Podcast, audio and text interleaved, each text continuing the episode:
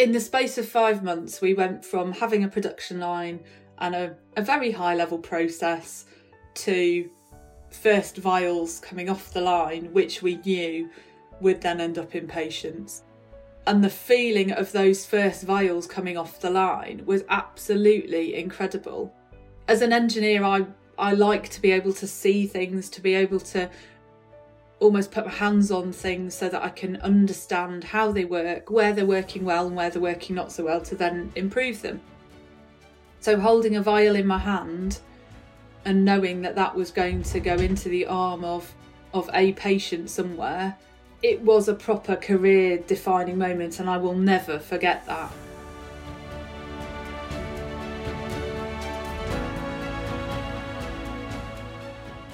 Welcome to Engineering Matters. I'm Bernadette Ballantyne. And I'm Alex Conacher.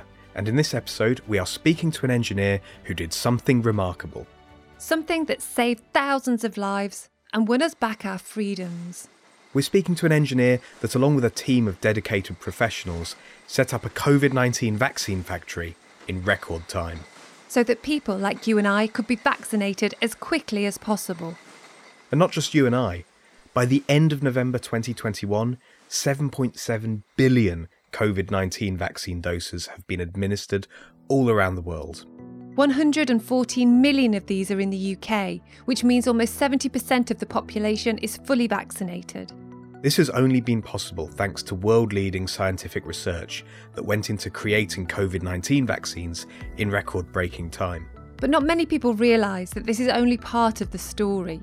To get these vaccines into the arms of the global population meant that manufacturing faced a challenge that it had never seen before. It was a problem that only engineers could solve. Engineers like Alice Khan. My name's Alice Khan. I am a pharmaceutical manufacturing engineer and I've spent most of my career in the pharmaceutical industry from an operational perspective, working in production facilities or delivering improvements to make production facilities more efficient. And now I work for my own company, Can-Do Ventures. Back in 2020, Alice was headhunted to become program manager for what's known as the fill finish manufacture for one of the COVID 19 vaccines. Fill finish is, is effectively the second part of the vaccine manufacturing process. Probably the simplest way, the simplest analogy to use to describe it is it's a bit like making orange squash. Somebody produces the concentrated orange, and that is the drug substance. And then the dilution of the orange into orange squash, so it's something you can then drink, is effectively the fill finish. So it incorporates formulating the drug substance into the liquid that is then injected into patients putting that liquid into vials, sealing it so that it's it's kept sterile until point of use, then labeling it so that it's really clearly identifiable um, and we know that patients are getting what they're expecting, and then putting it into cartons and shippers so that it can then be distributed safely and effectively without damage to the product. Described like this, it sounds very simple, but that is what engineers do. They break things down into manageable problems. And the challenge was to produce 100 million doses of the vaccine. And the starting point was we have a production line and we know we need to produce 100 million doses. We don't have a process, but this is what we need to do. And we need to do this as quickly as possible because the UK population are depending on us. And this is going to be one of our main elements in the fight against COVID. Not only that, the project was being scrutinised by the government, the media, and the general public, who were hungry for information about how soon vaccines would be available. I had a weekly meeting with the Vaccines Task Force so that we could share this is our plan these this is how many vials you should expect to get at what point because we were part of a much much bigger machine it, it wasn't just about the manufacture. We could have manufactured 100 million doses, But if we couldn't get them out to the vaccination centres and then into patients' arms, again, what's what's the point? You have a load of vaccines sitting in a warehouse somewhere that's no good to anybody. Not only did manufacturing at scale and pace have to happen fast, it had to be coordinated with the logistics chain so that the vaccination centres knew how many doses to expect and when. But vaccine production is a biological process. So, unlike a production line for car components, for example, putting the same quantities of the same ingredients into two different batches can result in two different quantities of drug substance, which then impacts on the number of doses produced. So, a lot of the work I did with the Vaccines Task Force, again, it was about being brutally honest about what was possible and what was not possible and being clear on why. Everybody uh, across the board involved with COVID vaccines, I know they've put in ridiculous hours. They've been doing their absolute best, and things inevitably didn't always go according to plan.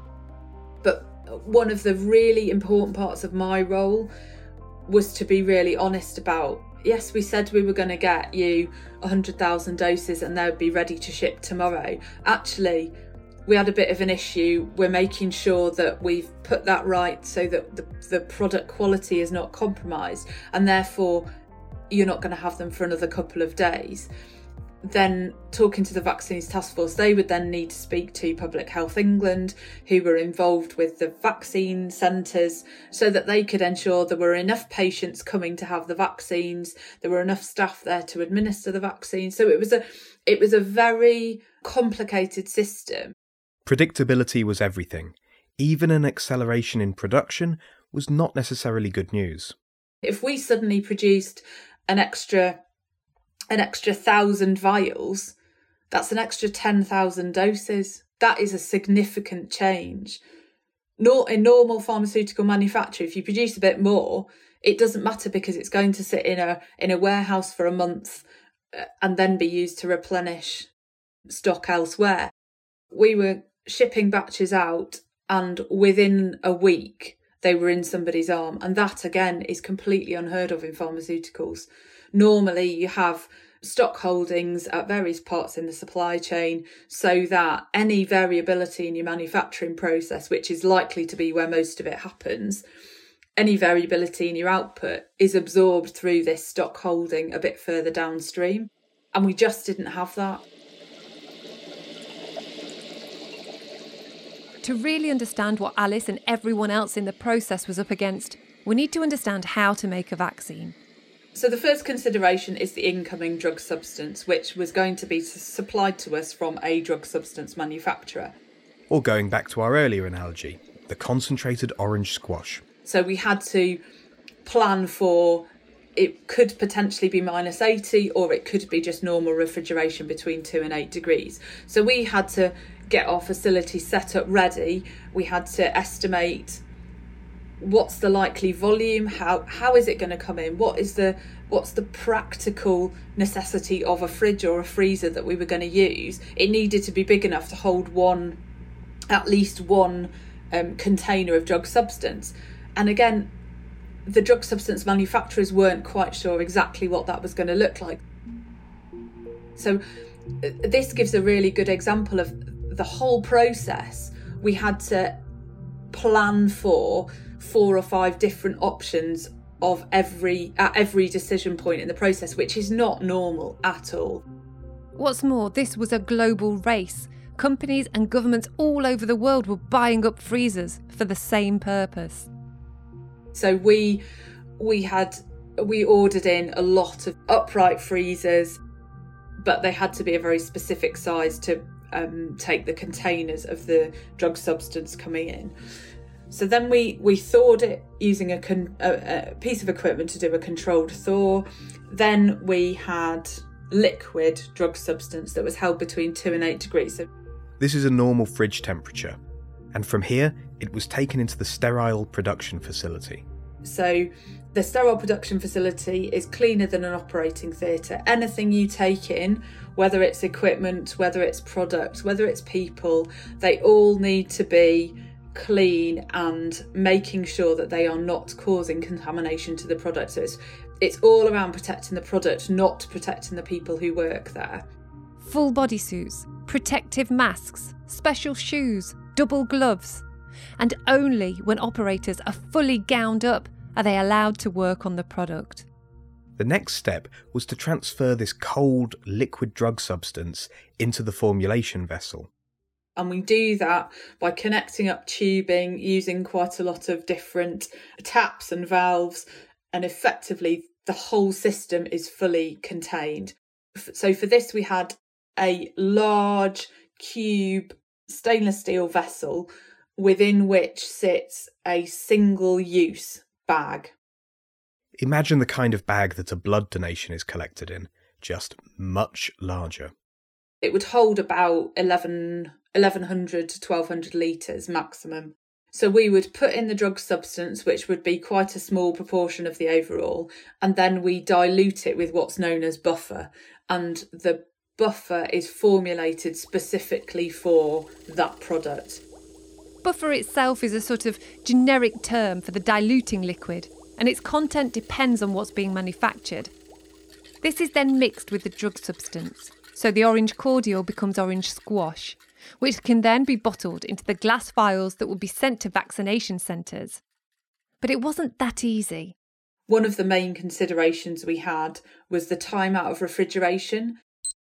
For any time that the concentrated drug substance or the formulated drug product, the time that that was outside of or above eight degrees, we had to keep a record of every minute that it was outside of that because we had a limit that we had to we had to stick to to ensure that the quality could be guaranteed of the product.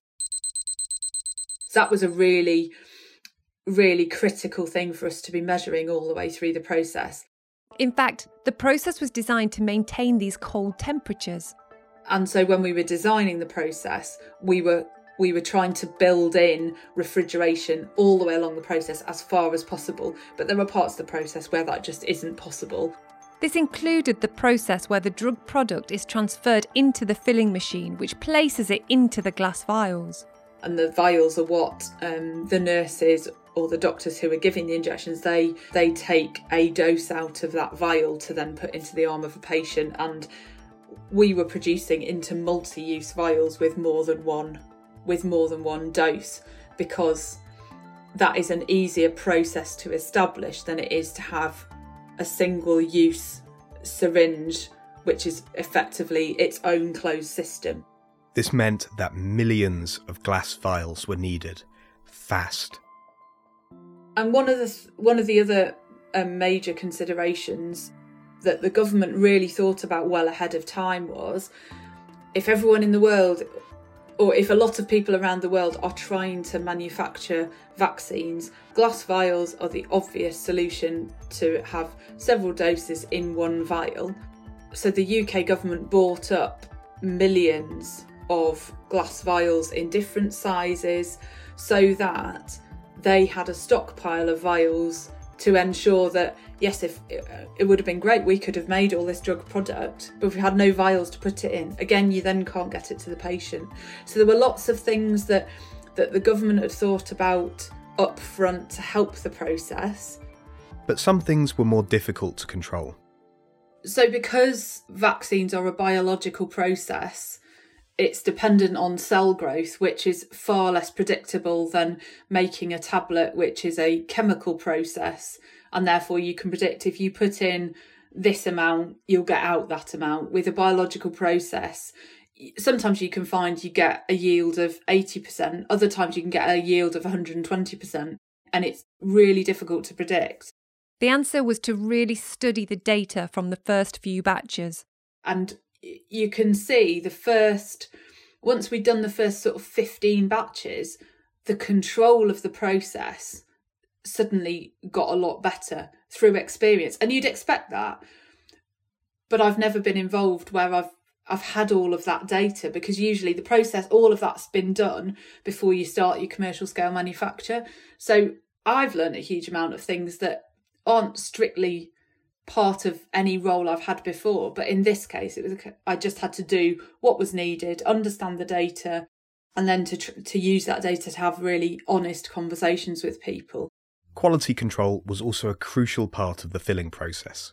Part of the quality control process happens as you're filling the vials. So we were using an automated high speed filling line and there are various critical parameters, things like your fill volume. You need to be really confident that if you're planning to get 10 doses out of a vial, you've got 10 times the amount per dose, plus a little bit of overage, plus however much volume is then held up in the needle following the vaccination. So, again, some really experienced scientists were involved in terms of let's calculate what the fill volume is that we need.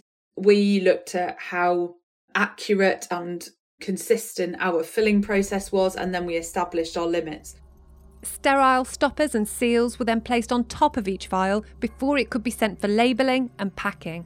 So, once you've got these filled vials, because of the need to keep them refrigerated, they would be put into trays and kept refrigerated until they're ready to be inspected. But this wasn't as straightforward as originally planned.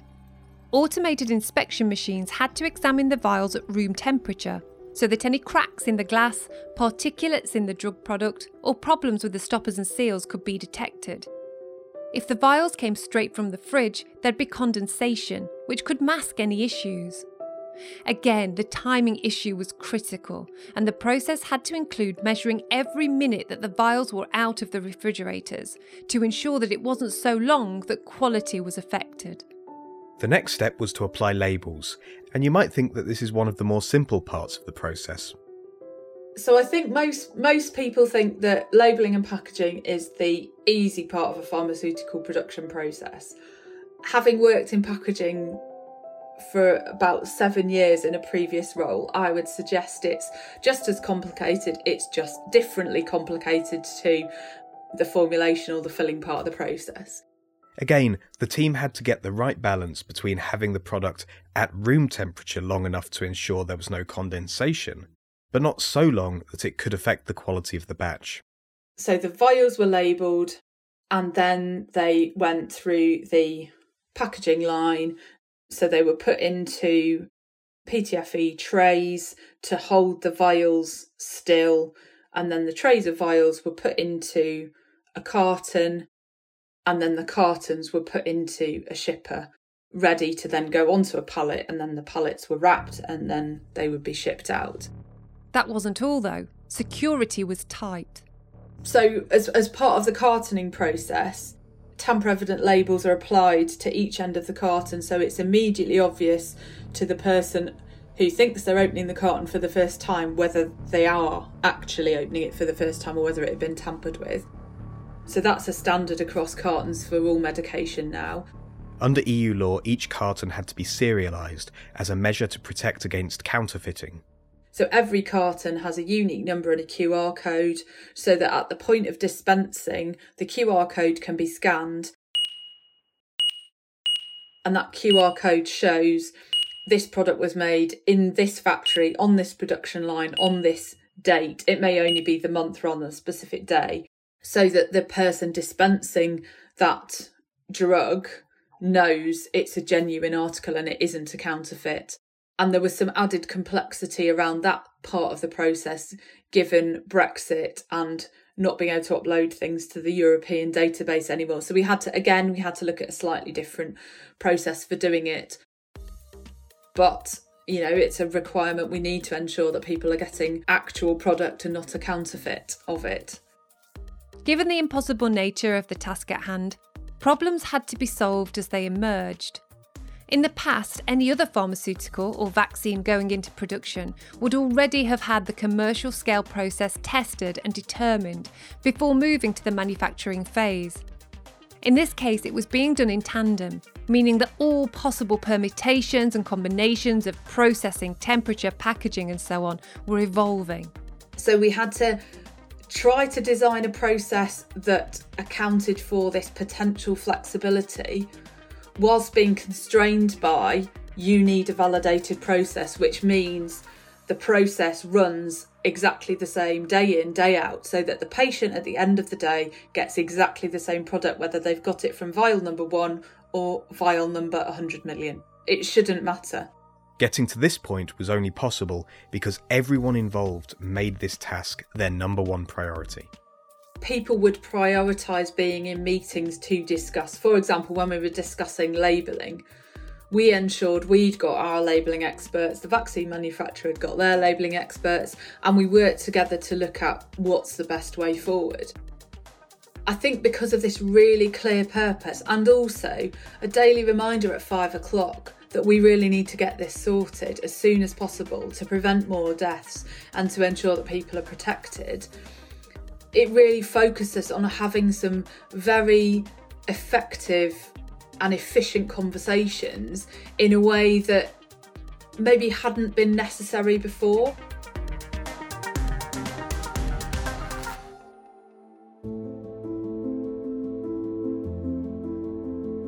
Prioritisation, collaboration, and all parties working towards a common goal were all key to achieving a successful vaccine manufacturing capability.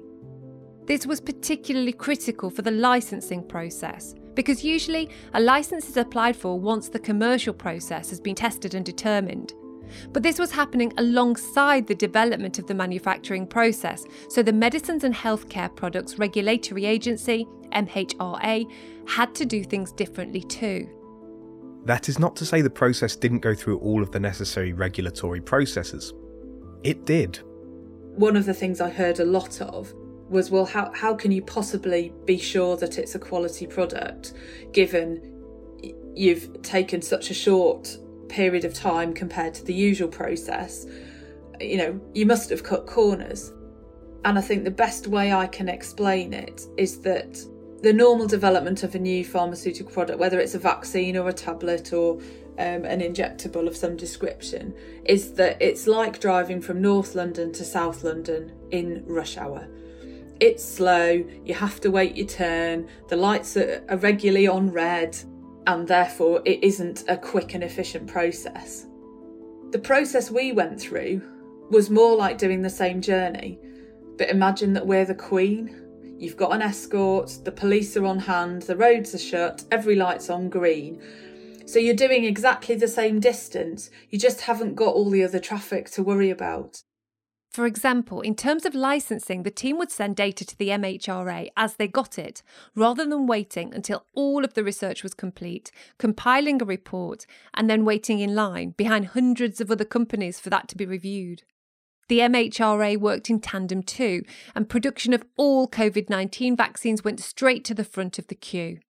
So, if, if we'd have followed the usual process, we would have had to have made you, you normally do three validation batches.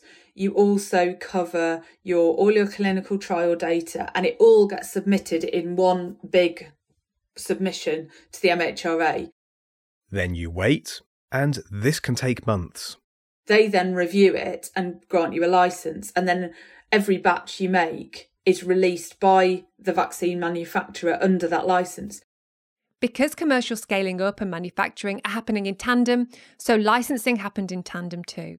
All of the same information was ultimately provided to the MHRA, but it was in real time instead of months in advance of production, and it was covered under a law specifically for the provision of medicines in a pandemic situation. This is another example of where we were doing things concurrently but the MHRA were effectively releasing every batch rather than us waiting for a license, which could have taken a couple of months, even in this situation. Ultimately, this collaboration, the problem solving, and the sheer determination of the people working behind the scenes ensured that the UK had COVID 19 vaccines ready to be given to the most vulnerable in society in record time. For Alice, who had been working around the clock, it was momentous and the feeling of those first vials coming off the line mm. was absolutely incredible. As an engineer, I I like to be able to see things, to be able to almost put my hands on things so that I can understand how they work, where they're working well and where they're working not so well to then improve them.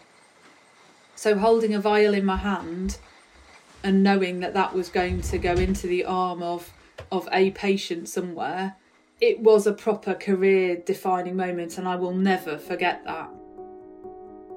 The day before the first vials came off the line, when the first batch was started, we had a visit from the Prime Minister, and walking him down the line, a fresh pair of eyes who is not in pharmaceutical manufacturing day in, day out, and explaining an overview of the process, what we've been through to get to this point, suddenly made me realise just what we'd achieved. Because when you're in the detail and the 14 hour days and waking up in the middle of the night thinking, oh my goodness, I didn't do that, sometimes it's really hard to remember kind of just what you have done.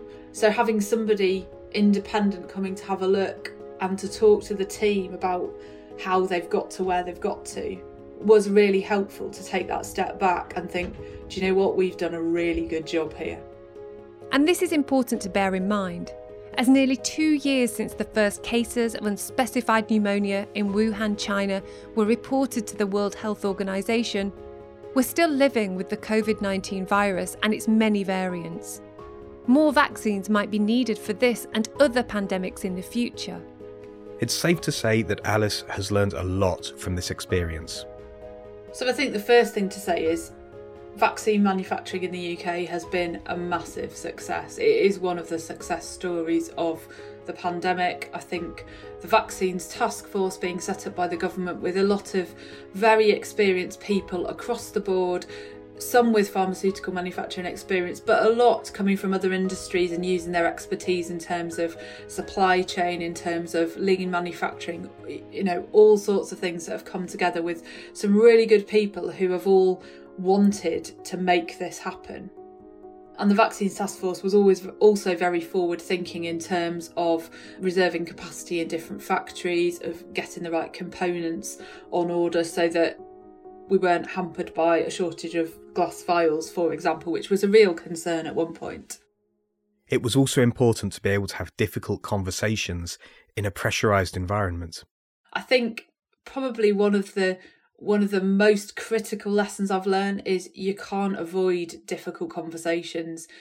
Where you're really up against it in terms of time pressures and you're constantly being reminded on a daily basis of how serious the situation is and knowing that what you're doing is part of the solution being able to have those hard conversations. And sometimes i had to say no to the government and it probably wasn't what they wanted to hear but i knew that if i told them what they wanted to hear and then didn't deliver the consequences would be far worse because of the knock on effect to the vaccination centres, the doctors and nurses doing the vaccines, and ultimately to the patients. So it is okay to say no. At a personal level, Alice says that her family have been really proud and supportive. I think possibly one of my proudest moments is that my five year old nephew was really clear on what I'd done and he was telling people at school, my auntie's working on this so we don't have to stay in bubbles at school.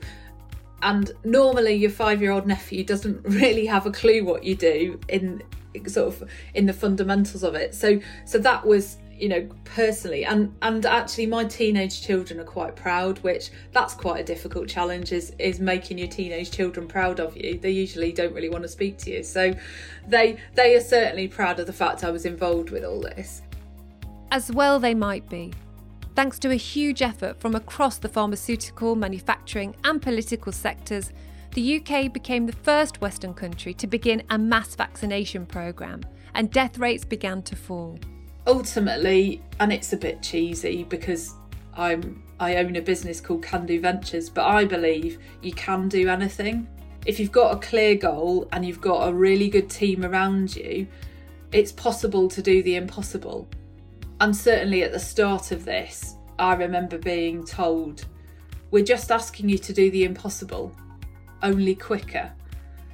And I think we did that. We did do what five years ago I would have said was impossible to shorten the timescales of get, getting a product into a patient within the space of six months is unheard of. But it would have been it would have been impossible without collaboration and people working towards this very clear common goal and ignoring the boundaries of different organisations and roles and responsibilities. We were all pulling together in the same direction for the same end.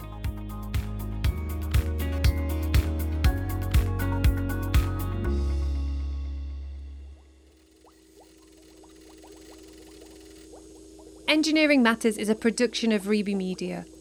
This episode was written and produced by Bernadette Ballantyne. The co host was Alex Conacher. Sound engineering was by Ross McPherson. Series supervision by John Young. And our own executive vaccine producer is Rory Harris. Special thanks to Alice Can of Can Do Ventures. Thank you for listening. You can find Engineering Matters on all podcast apps, on Facebook, on Twitter, and on LinkedIn. And don't forget to check out our website and sign up to our newsletter for the latest engineering announcements and developments from all over the world.